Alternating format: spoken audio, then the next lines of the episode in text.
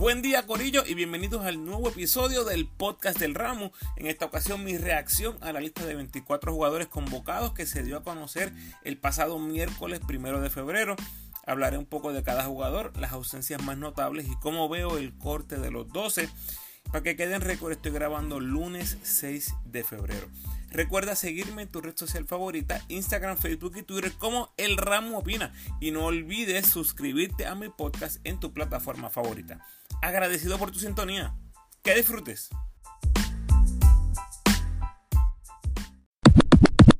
Vamos Ajax, empiezo con algunas notas curiosas de la convocatoria de 24 jugadores. Apenas 3 jugadores sobre los 30 años en lo que debe ser la convocatoria más joven que yo recuerde en historia reciente. Obviamente uno de los tres que supera los 30 es Mojica, que ya va para 40. Pero trata de adivinar quiénes son los otros dos coroncos viejitos. Te los voy a decir a medida que avance el episodio. Ahora mismo que estoy grabando no hay nadie lesionado o seriamente lesionado, por lo tanto la matrícula completa aparente estar saludable. ¿Qué significa eso? Que el cuerpo técnico se puede llevar exactamente el tipo de equipo que quieran. Dos adiciones nuevas en comparación a la convocatoria pasada. Salen Jonathan Rodríguez y Chris Gastón para añadir a Trent Fraser y Alex Morales. Son los únicos nombres que nunca habían sido convocados anteriormente. Cuatro de estos 24 nunca han jugado con la selección principal anteriormente. Estos son Fraser y Morales, obviamente, además de Alex Capos y Dimensio Bond. Hay tres jugadores que no llegan a 24 años todavía. Philip Wheeler es uno, 20 añitos. George Condit es otro con 22 añitos. Y el tercero, mira a ver si puedes adivinarlo. Te lo digo en un ratito. Y el último punto, vaqueros, cangrejeros, leones y osos son los equipos de BCN más representados con tres jugadores de cada equipo. Y solo hay un equipo que no tiene ningún representante en esta lista de 24. ¿Sabes cuál es el equipo? Te lo digo al final si no lo logras descifrar. Vamos a los jugadores por posición. En los point guards, Tremont Waters, activo en Francia, con promedio de 17 puntos, 5 asistencias, 3 rebotes, 87% del tiro libre, 42.5% en triples, 51% de campo para 17 en eficiencia. Como he dicho anteriormente, este es el equipo de Tremont Waters ahora mismo tres participaciones consecutivas desde su debut, ocho juegos en total, comenzando como titular los ocho, 25 o más minutos en todos los encuentros y seis o más asistencias en los ocho partidos, estableciendo una marca para la selección en el siglo XXI. Seguramente ya sabías esto si me sigues en las redes. La bola está en sus manos la mayoría del tiempo y vamos a ir como vaya Waters. Eh, realmente es así de simple básicamente la misma situación que teníamos con Barea mientras él fue la figura principal del equipo. Waters no solo es el distribuidor principal del equipo, sino que también su ofensiva es muy necesaria. Pero no les voy a negar que estoy un poco preocupado porque no juega desde el 18 de enero. Aparentemente tuvo un golpe en la cabeza y ya van 19 días inactivo al momento que estoy grabando. Ojalá y su recuperación se acelere si no, no sé qué decirles. Vamos a ver qué pasa. Me dijeron por ahí fuentes que se supone que estaba recuperado, pero hasta que no lo vea en cancha otra vez, eh, no lo creo. Vamos a ver qué pasa. Jordan Howard, activo en Italia, con promedios de 14 puntos, 3 asistencias, 84% del tiro libre, 39% en triples, bueno para 11 de eficiencia en 26 minutos por juego recibió la visita de Carlos Arroyo hace unas tres semanas, lo que debe decirnos mucho del plan de la selección con este jugador. Todo iba bien en noviembre pasado para que jugara con Puerto Rico, pero una lesión a última hora lo privó de jugar. Positivo que le han dado más la bola en Italia para crear para sus compañeros. Y recordemos que Howard ya jugó con Nelson Colón anteriormente, así que debe estar un tanto familiarizado con los esquemas del coach. Teniendo en mente que jugaría detrás de Waters, y ya sabemos que Waters estará en cancha algunos 30 minutos del juego por juego, Howard definitivamente tendrá minutos en la 2 en algún momento, compartiendo cancha con Waters. Por lo menos así lo veo. Esa amenaza en el triple la necesitamos en la cancha. La ventana de noviembre 2021 fue la única participación de Jordan Howard con la selección y promedió 12 puntos, 4 asistencias y 3 triples en 25 minutos por juego, jugando detrás de José Juan Barea en ese momento, en lo que fue su última participación con el equipo. O sea, Howard debutó con Nelson al mismo tiempo y ambos vivieron la última participación de Barea en el equipo nacional. J.D. Fernández, practicando con los Atléticos de San Germán, pues teniendo a Waters y a Howard como los armadores principales, realmente se me hace difícil ver su inclusión. La ventana pasada, J.D. fue agregado a última hora por la baja de Howard, y en esta ocasión imagino que será lo mismo. Aunque honestamente lo puedo ver haciendo el equipo como jugador 12 para jugar detrás de los cuatro guards favorecidos, o por lo menos que yo veo que estén sembrados en el equipo. Repito lo que he dicho antes. Jader ha hecho muy buen trabajo cumpliendo su rol con excelencia. Por lo tanto, no tengo ningún problema si eventualmente está en el equipo. En el 2022 sumó 19 puntos, 13 asistencias, 6 rebotes y 63% en triples en 76 minutos que vio acción como suplente.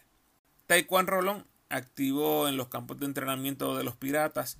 Tuvo un corto paso por la Basketball Champions League con los Honey Badgers de Canadá.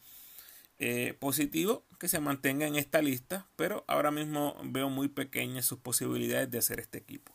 Lució muy mal en la Champions League de las Américas y no parece estar en un buen ritmo en estos momentos. Eh, me sorprendería mucho si cae en estos 12. Sencillamente no lo veo haciendo el equipo.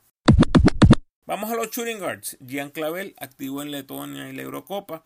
Estadísticas combinadas de 12,5 puntos por juego, dos rebotes, dos asistencias, un robo, tirando el triple para 32% de efectividad. Gian es uno que tiene que tener un deseo extra de volver a ponerse la camisa nacional por lo mal que se vio en el último partido ante Uruguay. Se fue en coca en ese partido por primera vez en su carrera con la selección. Y eso después de haber anotado 17 o más en 7 partidos consecutivos previo a ese partido. Si usted conoce a estos jugadores, usted sabe que este tipo de cosas se los come por dentro. Así que no tengo duda que Clavel dirá presente para este súper importante compromiso. Javier Mujica estuvo activo en diciembre con Querétaro eh, también en la Basketball Champions League de las Américas, promediando 12 puntos, 4.5 rebotes, 4 asistencias, 47% de campo, bueno para 16 unidades de eficiencia. Con 38 años, es el jugador más veterano en la lista. Otra vez. ya perdí la cuenta, el número de veces que he explicado eh, por qué estoy de acuerdo con tener a Mujica ahí. A los que me escuchan por primera vez, y desean saber mis razones, vayan al episodio 152, el minuto 32-32. Ahí está claramente mi postura.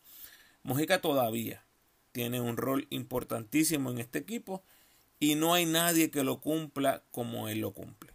Si hace el equipo como yo anticipo que lo va a hacer, voy a tocar de nuevo este tema en la previa de la ventana. Steven Thompson Jr. activo en Israel, pero escuchen esto. Honestamente, no quiero ser dramático, solo quiero compartir los hechos. En mis notas, Stephen ha visto acción en dos partidos en la liga doméstica, allá en Israel, del 26 de diciembre en adelante. Estamos hablando de seis semanas. En estas últimas seis semanas, el 21 de enero anotó dos puntos en ocho minutos, y hoy, 6 de febrero que estoy grabando, se fue en coca tirando de 4-0 en 7 minutos. ¿Ok? Todos sabemos lo que pasó en noviembre. Stephen salió de la nada para ser un jugador crucial en esa ventana. Fue nuestro mejor jugador ante Colombia con 22 puntos, 4 triples y 6 rebotes además de no cometer ni un solo error en 45 minutos de juego en la ventana, esos dos partidos. en base a ese Steven que vimos en ese momento, su posición en este equipo de febrero debería ser prácticamente incuestionada. Pero la verdad es que eso fue hace exactamente tres meses. Y las cosas pueden cambiar muchísimo. No ha estado jugando bien en Israel. Imagino que por alguna lesión recurrente o múltiples lastimaduras, no sé. Y si eso es así, es muy difícil que lo traigan para este compromiso. Ahora mismo no está en ritmo. Y para Brasil hay que llevarse a todos los que estén al máximo de sus habilidades. Increíble cómo pueden cambiar las cosas en tres meses, pero así lo veo. Yo veo a Steven outside, looking in. Alfonso Plomer activo en la pretemporada de los Cangrejeros, debutó como profesional con los capitanes en la G-League, pero después de apenas tres partidos abandonó el equipo para ir a probar suerte en Europa, pero no las tuvo todas consigo en los siete juegos que tuvo en el París. Ahora mismo, dada la situación que entiendo tenemos con Stephen, como ya les expliqué, las posibilidades de Plummer son más altas de lo que yo anticipaba. Por lo tanto, no me sorprendería verlo en estos 12 o tal vez si anuncian 15 o algo así, definitivamente podría haber su nombre en la lista. Vamos a los small forwards o los aleros. Ethan Thompson con apenas 23 añitos es el tercero de los que les mencioné que estaban bajo los 24 años. ¿La pegaste? Sí, pero que sí. Ahora en el G con los Bulls promedio de 18 puntos, 4 rebotes, 3 asistencias, 1.3 robos, 81% del tiro libre, 40% en triples, 48% de campo, 18.3 de eficiencia en 34 minutos por juego. Por una milla y media. El boricua más destacado en la G-League este season. Y tal vez uno de los casos más interesantes en esta preselección y como les adelanté en el episodio anterior, yo no lo veo en este equipo. Y aquí están mis razones. Número uno, está en su mejor momento en la G League. Ya ustedes escucharon los números. ¿Y por qué este chamaco está en la G League? Simple y sencillo. Porque se quiere dar una oportunidad en la NBA y ahora mismo una llamada podría llegar en cualquier momento. Me refiero a una llamada de un equipo NBA. Yo les he dicho en repetidas ocasiones que ahí en el Jirik los jugadores, especialmente los caballetes, los que ponen números, lo que buscan es llegar a la NBA. No están ahí por el dinero. Afuera pueden ganarse muchísimo más, pero la posibilidad de NBA es mucho más real jugando en la G que jugando afuera. Para Ethan, irse del equipo en este momento significaría salir de ritmo, salir de su rutina, y hay jugadores que estos cambios les afectan bastante. Por eso yo no lo veo saliendo del equipo. Y la razón número dos, que no lo veo en este equipo, es que el pasado noviembre se tomó una pausa de la G para representar a Puerto Rico. ¿Y qué pasó? 10 minutos de juego contra Colombia y 2 minutos contra Uruguay. ¿Quién fue el favorecido por encima de Thompson? Alin Ford, que no había estado anteriormente en el equipo. Entonces, me imagino yo, dice Ethan, yo dejo el pellejo en la Americop y me traes a comer banco por un tipo debutante. Un tipo que yo estoy jugando mejor que él en la G ¿Puedo estar equivocado? Claro que sí. Claro que sí. Yo sé lo que usted va a decir. Pero Ramos, uno tiene que responder al llamado siempre, no importa los minutos que te vayan a dar. Correcto. Así pensamos usted y yo. O tal vez algunos de nosotros. Pero estamos en una nueva era con los jugadores de nuestra selección. Especialmente ahora que se juega la clasificación al mundial en medio de los torneos del mundo. Corillo, no todos los jugadores piensan así. Inclusive hasta jugadores nacidos y criados en Puerto Rico. No todos piensan así. Hay unos que sí. Hay que resaltarlo. Jugadores como Jadel Fernández, que lo he mencionado anteriormente. Y lo demostró en la última participación. No estaba en los planes del equipo. Howard se lastimó. Ahí estaba Jadel Fernández. Ahora, Ethan es otro jugador. Son otras mentalidades. Y no creo que esa mentalidad de que yo voy a ir a representar a Puerto Rico no importa los minutos que me den. No creo que esa sea la actitud de Ethan. La única forma que yo lo veo en este equipo es si le aseguran que será el titular del equipo y verá buenos minutos. Y eso yo no lo veo pasando.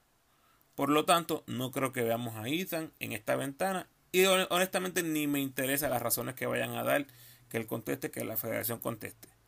Es mi opinión, Corillo. Podemos diferir, claro que sí, no hay ningún problema. Y que quede claro, ahora mismo creo que Ethan es el mejor 3 de la selección. Pero, pónganse usted en sus zapatos. Y posiblemente usted llegue a la misma conclusión. Si Ethan dice presente, dadas todas las circunstancias que claramente he explicado, no tenga duda, amigo y amiga escucha. Su compromiso con la selección es real y yo me tendré que tragar mis palabras. no tengo problema con eso. Si Puerto Rico sale ganando, I'm fine with it. Otro factor aquí es cómo lo venda la federación. Ethan, tenemos la oportunidad de llevar a Puerto Rico a otro mundial y tú puedes ser parte de ese equipo. No sé si la federación esté en, el mood de estar prometiendo puestos y haciendo garantías. De nuevo, lo dudo. Pero como hemos escuchado anteriormente a personas como Carlos Arroyo decir hay que hacer todo lo posible por tener los mejores 12, yo creo que Ethan es uno de esos 12. Vamos a ver qué pasa. Justin Reyes activo en Italia 11,5 puntos, 5 rebotes, un robo, 49% de campo, 12 de eficiencia en 23 minutos por juego. Cuando surgió la lesión de Justin a finales de noviembre, ustedes vieron que yo estaba bastante pesimista, eh, por ponerlo de alguna manera. Pues la verdad es que estaba completamente equivocado en cómo sería su proceso de recuperación. Yo hasta pensaba que el equipo podía dejarlo libre, pero no, Ahí estuvo Justin recuperándose en Italia y al regresar a cancha ha sido un gran contribuyente a la causa del Varese. Tiene un rol legítimo en Europa, en una buena liga, en un buen equipo. Vimos que Carlos Arroyo estuvo por allá visitándolo, así que yo lo veo casi seguro en este equipo de febrero. Quién sabe si está siendo el inicialista y quién sabe si esa visita haya sido resultado de tal vez conversaciones previas no tan positivas con otros aleros. Alin Ford activo con el Magic de Leyland, promedio de 12 puntos, 3 rebotes, 35% en triples, 41% de campo en 28 minutos por juego. Ya debutó en la ventana pasada y obviamente hubo un proceso de adaptación. Eh, fue un desastre absoluto ante Colombia y después se vio mucho mejor ante Uruguay. Me atrevería a decir que fue crucial en esa victoria ante Uruguay. Y la verdad es que hace falta, especialmente por su tiro de 3, que ya sabemos lanza el triple a un 35% de efectividad en el range NBA. Por lo tanto, debe ser un tirador de 40% o más en FIBA. Ofensivamente luce como mejor opción que Reyes y que Wheeler. Así que si no está Ethan como anticipo, Alin pudiera ser el 3 regular o jugar detrás de Justin Reyes. Philip Wheeler activo con los Wolves de Iowa, promedio de 8 puntos y 4 rebotes en 16 minutos por juego. El más joven de la lista, todavía tiene 20 añitos, mi gente. Ya lo vimos en la selección en el verano y pues hay que ser honestos y, quitemos, eh, quitémonos las gringolas de los fanáticos. La realidad es que estuvo completamente inefectivo. Hubo mucha presión de la comunidad baloncelística de Puerto Rico para ponerlo en aquel equipo pero la verdad es que yo no lo veo todavía listo para aportar al nivel de la selección. ¿Me molestaría si lo incluyen en la selección? Para nada. Pero bajaría mis expectativas en cuanto a producción. No lo veo en esta selección a menos que tengamos múltiples bajas en la 3. Moviéndonos al Power Forward, Chris Ortiz, eh, activo ya en la pretemporada de los Osos de Manatí, no solo ha estado en la selección por unos cuantos años ya, sino que se ha convertido en el Power Forward inicial en los torneos más recientes. Honestamente no anticipo cambios en el Power Forward inicialista, porque aunque no es un carga equipo, le gusta hacer las cosas pequeñas. Es un 4 abierto, defiende con eficacia la mayoría del tiempo, es bastante flexible ya que te puede defender múltiples posiciones, te defiende la 3, la 4 y en algunas ocasiones hasta te podría defender la 5, no le tiene miedo a ir a buscar el tapón y como dije, mete el triple que es algo muy llamativo para el coaching staff. Jordan Murphy activo con los Spurs de Austin, 10.6 rebotes, 57% de campo en 17 minutos. El momentum en la G lamentablemente va en la dirección incorrecta. Al momento que estoy grabando lleva dos partidos sin jugar y eso nunca es bueno. O está lesionado o el coach simplemente no lo está usando. Ninguna de las dos alternativas es ideal.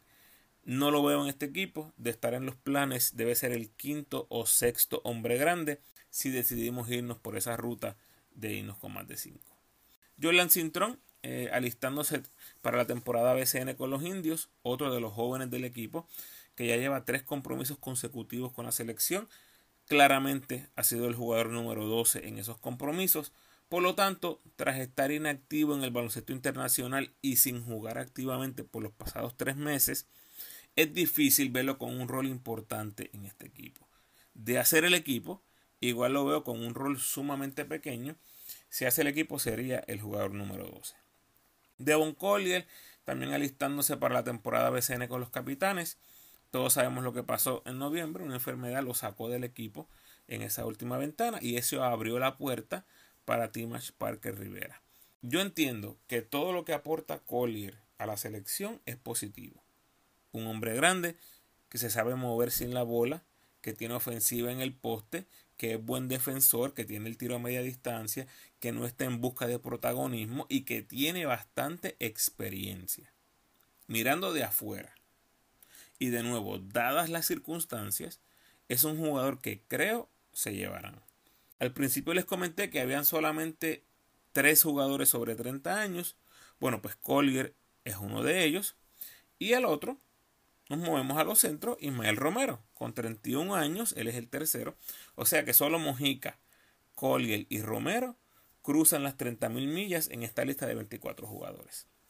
Romero con el equipo nacional en 13 partidos, promedio de 11 puntos, 7 rebotes, 61% de campo y 14 de eficiencia en 19.5 minutos por juego. Ni siquiera llega a 20 y casi promedio un doble doble el cubanazo, boricuazo me perdonan. Como he dicho antes, eh, no habrá sorpresas con Ismael, uno de los jugadores más consistentes en el equipo, es el interno más ofensivo que tenemos y solo por esa razón sus minutos están garantizados y su rol está garantizado. Ahora mismo está en buena forma porque está activo en la Basketball Champions League con Querétaro y la verdad es que está destrozando la liga. Y es uno de esos jugadores que posiblemente toda su vida ha soñado con jugar en un mundial. Así que si hay un jugador que no tengo duda estará 200% enfocado con la tarea presente, será Ismael Romero. George Condit, activo en Grecia y en la Eurocopa, promediando 8 puntos, 5.5 rebotes y un bloqueo, lanzando 61% de campo en 20 minutos por juego. Si hubiera grabado este mismo podcast empezando el año, o sea, hace exactamente un mes, les hubiese hablado con mucho pesimismo de ver a Condit en la selección. Lo admito. Los de ustedes que escucharon el reporte mensual de diciembre posiblemente se acuerden. Y precisamente por eso es que les decía, después de la ventana pasada de noviembre, que nos refrenáramos de tratar de predecir lo que sucedería en febrero, porque faltaba demasiado tiempo. Bueno, Ahora estamos a prácticamente dos semanas del compromiso. Mi postura es completamente diferente. Entiendo que Condit está en su mejor momento del season, jugando buenos minutos y creo que está motivado para jugar en estos partidos que tenemos por delante. Timash Parker Rivera, listo para la temporada BCN con los grises. Todos vimos lo que pasó.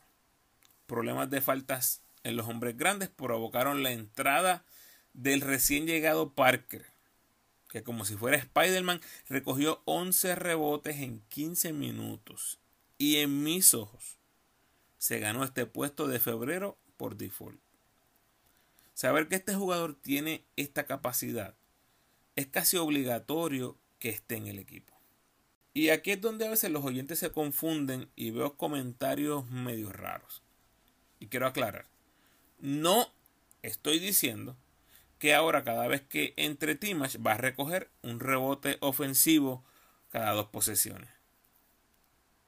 No, es que ahora el jugador sabe que puede aportar en grande aún en poco tiempo de juego.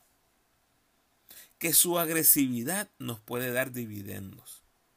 Y así juegue 5 minutos, 8, 10, 15 o 20. Tiene que dar ese mismo esfuerzo. Que no se va a reflejar con 11 rebotes en 15 minutos. Tal vez no, tal vez sean 3 rebotes. Pero si esa agresividad está ahí, esa intensidad está ahí, ese es el estilo de juego que tiene que traer Parker cada vez que pise la cancha. Vamos a ver qué pasa. Arnaldo Toro, activo en Holanda, 13 puntos y 13 rebotes, 5 de ellos ofensivos, 73% del tiro libre, 56% de campo y 21 en eficiencia. Con Ortiz, Romero y Condi tienes la 4 y la 5 cubiertas. Asumiendo que Parker está sembrado después de la histórica demostración en noviembre que les acabo de mencionar, pues es justo pensar que solamente tendríamos un puesto más de hombre grande, que como dije, posiblemente lo llenaría Collier por la experiencia. No veo a Toro haciendo este equipo, pero obviamente a futuro no tengo absolutamente ninguna duda que Arnaldo Toro va a tener sus añitos en la selección. Saludos, de nuevo momento especial donde agradezco a esa fanaticada del ramo que siempre está por ahí comentando o compartiendo mi contenido.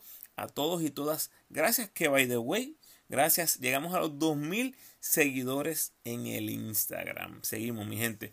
Saludo especial a Alex Abreu, Alexander Caraballo, Alfredo Morales, Ambrosio Molina, Amy Thompson, Ana Maris, Ángel Matías, Ángel Ruiz, Bobby Harris, Calle Deportiva, Carlos González, Daniel Santiago, David Rosario, Elmer Torrens, Emi Andújar, Fernando Esteves, Fito Fito, Gabriel Fonseca, Gaby Aviles, Gary Brown, George Condit, Jan Clavel, Gigantes de Carolina, Gigantes Nation, Haywood Sánchez, Ichi Vente, Iván Castro, Iván Rodríguez, Jared Ruiz, Javier Ruiz, J. Babuela, Jermaine Bishop, Jesús Morales, Yavari Yosaya, José Juan Barea, José Resto López, JC, Juan Rivera, Julián Gabriel, Justin Reyes, Kael Viñales, La Cápsula Bostoniana, Linda Ted Rowe, Manny Camper, Manuel Sandoval, Mets Nation, Nati 1106, Noelito Richies, Pelacoco Hernández, Rubén Nieves, Robert Medina, Sentimiento al Aire, Steven Thompson, The Trainer Oficial, Tomás González, Tremont Waters, Trent Fraser, Vaquero PR, Víctor Caldona,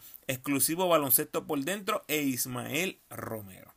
Y tenemos un nuevo review en Apple Podcast titulado Siempre on Point. Este viene de parte de Nati PR. Dice Nati, siempre súper objetivo, con excelentes datos curiosos y estadísticas al día. Encuentro su contenido súper interesante y nunca con ánimo de ofender a nadie, siempre velando porque los números de los jugadores se sepan. Excelente contenido. Nati, mil gracias por tus palabras. Corillo de Apple, súmame tu review y escúchalo en el próximo episodio del podcast. Muy bien, se habrán dado cuenta los que están llevando nota que hay cuatro nombres que no he mencionado y me refiero a los que nunca han jugado con la selección. Estos son Trent Frazier, quien acaba de debutar con el Zenit de Rusia y será rookie en el BCN con los Leones. Dimensio Bon, rookie de los Cariduros. Alex Capos, activo en Portugal. Y Alex Morales, activo en la G con el Magic de Lakeland y también será rookie con los Osos de Manati. Ya te ramo. Los mencionas de último. Les voy a ser honesto, quería mencionarlos en sus posiciones, pero la realidad es que me di cuenta que a todos los tengo en el mismo bucket. Y es que es muy importante que entendamos las circunstancias que rodean al equipo. El contexto del compromiso, hacia dónde es que vamos en esta ventana. ¿Por qué lo digo? Porque lo que nos viene ahora mismo es un juego de vida o muerte. Y en partidos como ese tú no puedes irte a experimentar. Sorry, Corillo. Por más buenos que sean Fraser, Bond, Capos o Morales, es bien difícil que tú convenzas a un coach que tiene que llevarse a uno de estos chamacos para los partidos de esta ventana.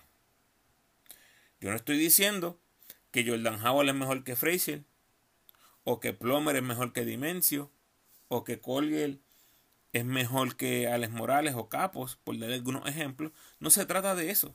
Se trata de qué jugadores el coaching staff está cómodo llevándose a un partido como este. Y ya los he escuchado anteriormente a ustedes, los que abogan por los mejores 12 siempre. Y hay jugadores aquí que algunos de ustedes no soportan que todavía estén siendo convocados. Pero seamos honestos. Llevarte a un novato a un juego de vida o muerte prácticamente no hace sentido. Pongamos de ejemplo a Frazier, que es el candidato más obvio a que ustedes digan que tiene que estar ahí. Y si hay alguien culpable de treparlo y alimentar el hype definitivamente es el ramo, que llevo meses diciendo que debía ser el primer pick en el draft. La pregunta, ¿tú te sentirías cómodo trayendo a Fraser para ser el tercer armador detrás de Waters y Howard cuando no conoce al coaching staff, no sabe ninguna jugada, nunca ha jugado con estos jugadores, nunca ha jugado en un escenario como este? Entonces te arriesgas a que no esté contento a que te pida minutos, a que te dañe la química. Estos son asuntos muy importantes para cualquier equipo. Pero Ramu, ¿y qué pasó con Waters? Perfecto ejemplo. Circunstancias completamente anormales, pero cuando estudias el contexto, hace todo el sentido del mundo. En el momento de su debut, Waters era un tipo con experiencia en NBA, estaba matando el BCN, estaba viendo y jugando ante los otros jugadores todas las noches, su dirigente estaba en el programa nacional, su centro estaba en el programa nacional. Ven, así es como tenemos que ver esto. Alvarado se raja, Gary se da de baja, Angelito no quiere. Pero obviamente Juárez tenía la puerta abierta de par en par. Y cuando me hacen estos comentarios de que ahí no puede estar este o ahí tiene que estar Sutano, me da mucha gracia porque a veces me parece que no entendemos las complejidades alrededor de un equipo de baloncesto. Y les voy a dar este ejemplo. Y lo voy a dejar en el aire para que ustedes lo piensen, lo evalúen y me dejen saber qué opinan. Usted que me escucha es el coach nacional. Como nos llaman a todos los que opinamos, coches de sofá, perfecto.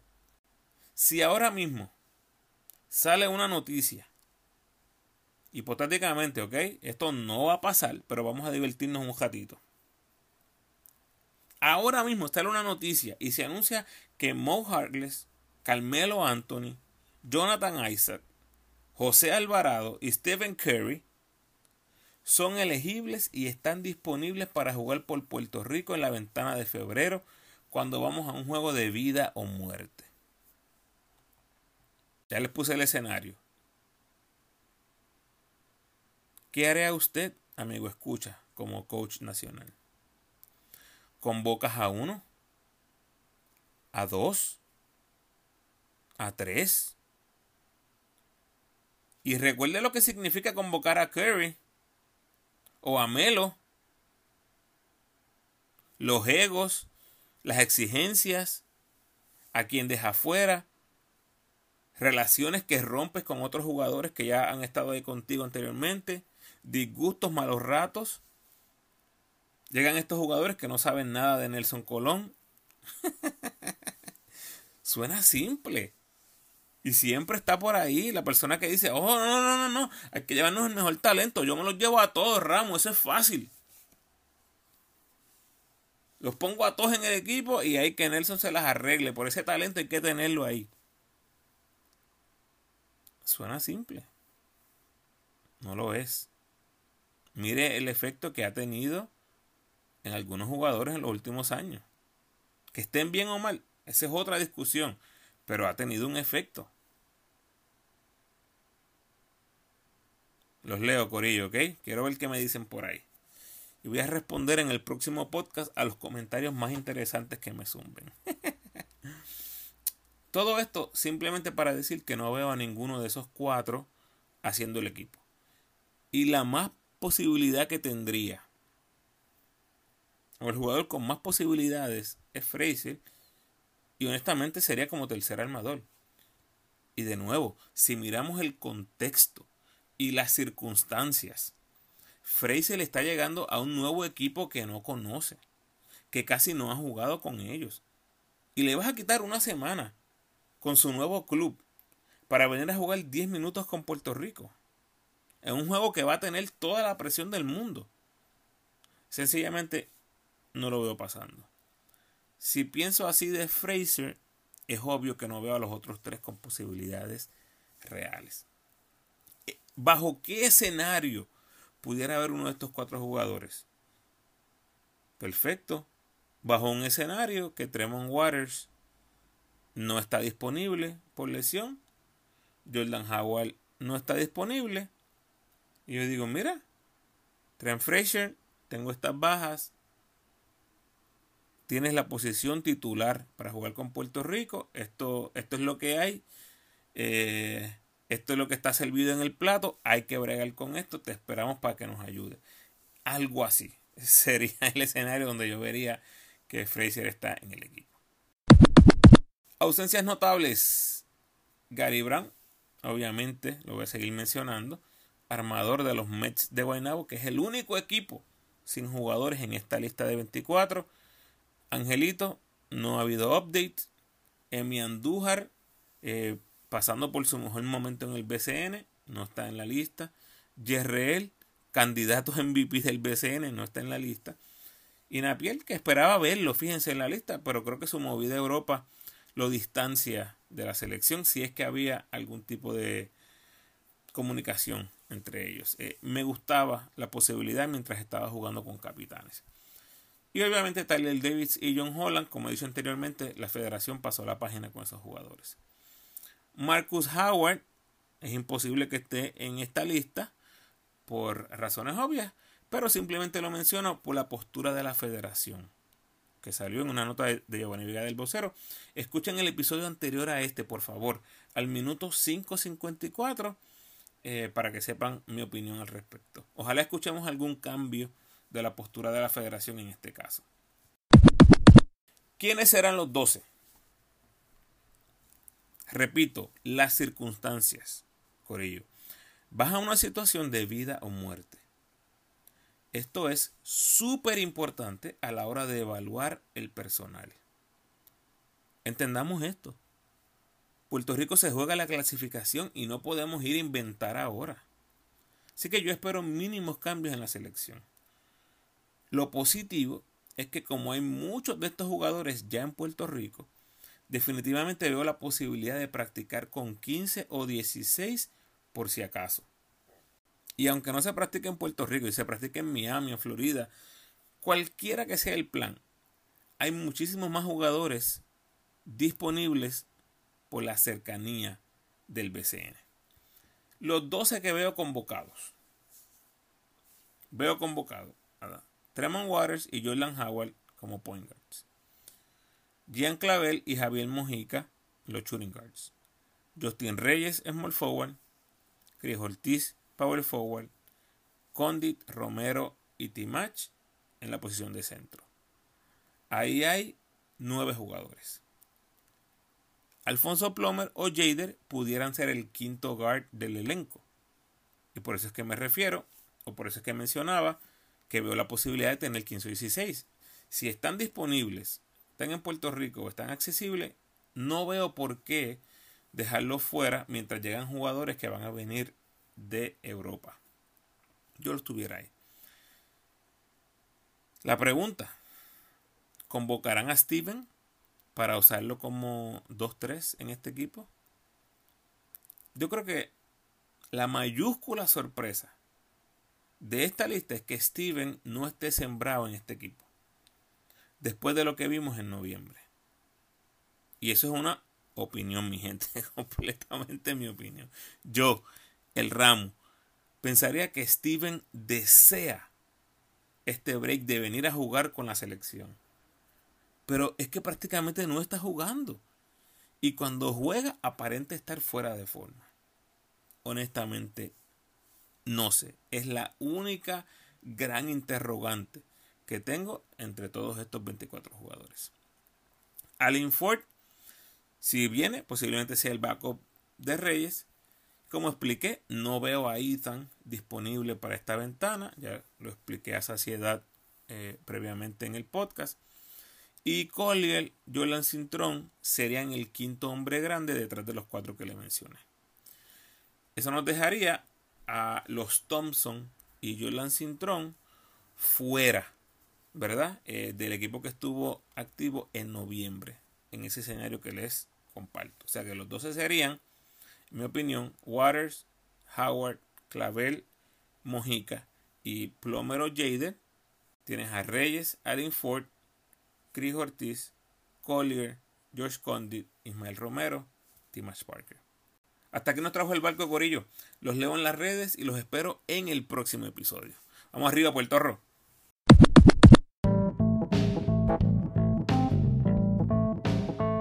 Gracias por sintonizar, Corillo. Por favor, ayúdame compartiendo este episodio en sus redes sociales y con todos los fanáticos del equipo nacional de Puerto Rico que conozcan. Si estás escuchando el podcast por primera vez, por favor, date la vuelta por toda mi biblioteca de podcast donde encontrarás un manjar exquisito de análisis, listas curiosas y entrevistas que solo se pueden disfrutar un verdadero fanático del básquet puertorriqueño. Obviamente te invito a escuchar mis episodios más recientes cubriendo la selección, el PCN y los boricuas en el extranjero. En el 152 está mi análisis de la selección en lo que fue la quinta ventana FIBA camino al Mundial 2023 en el 163 escojo al MVP de la selección durante el 2022. Esporádicos del 146 al 162 están los repasos de todos los equipos del BCN para la temporada 2022 y en el 169 les comparto el resumen de las actuaciones de los boricuas alrededor del mundo durante el mes de enero. Te recuerdo cómo me puedes ayudar para que el podcast siga creciendo. Por favor, Siempre se los digo, denme la mano con el rating y el review del podcast en la plataforma donde escuches. Gracias al correo de Spotify que respondió el llamado y llegamos a los 40 ratings. Así que ahora vamos rumbo a los 50. Correo de Spotify, por favor, ese rating de 5 estrellas. Y a los que me escuchan en Apple, tienes la oportunidad de rankear mi podcast y dejarme un review. El rating te toma 5 segundos y el review de 30 segundos a un minuto. Así que si tienes el tiempo, gracias adelantadas. Si quieres estar al tanto de las actuaciones de nuestros jugadores en el baloncesto internacional, te invito a seguirme en mis redes donde constantemente les dejo saber de las ejecutorias más significativas de los boricuas en el exterior.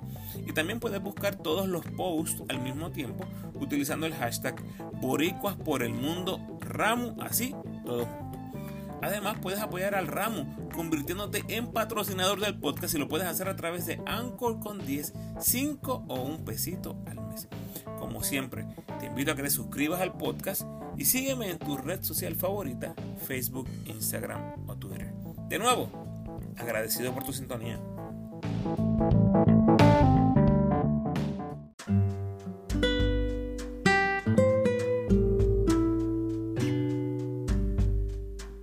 El pensamiento de hoy. La única persona que deberías aspirar a superar es la persona que fuiste ayer. Bendiciones.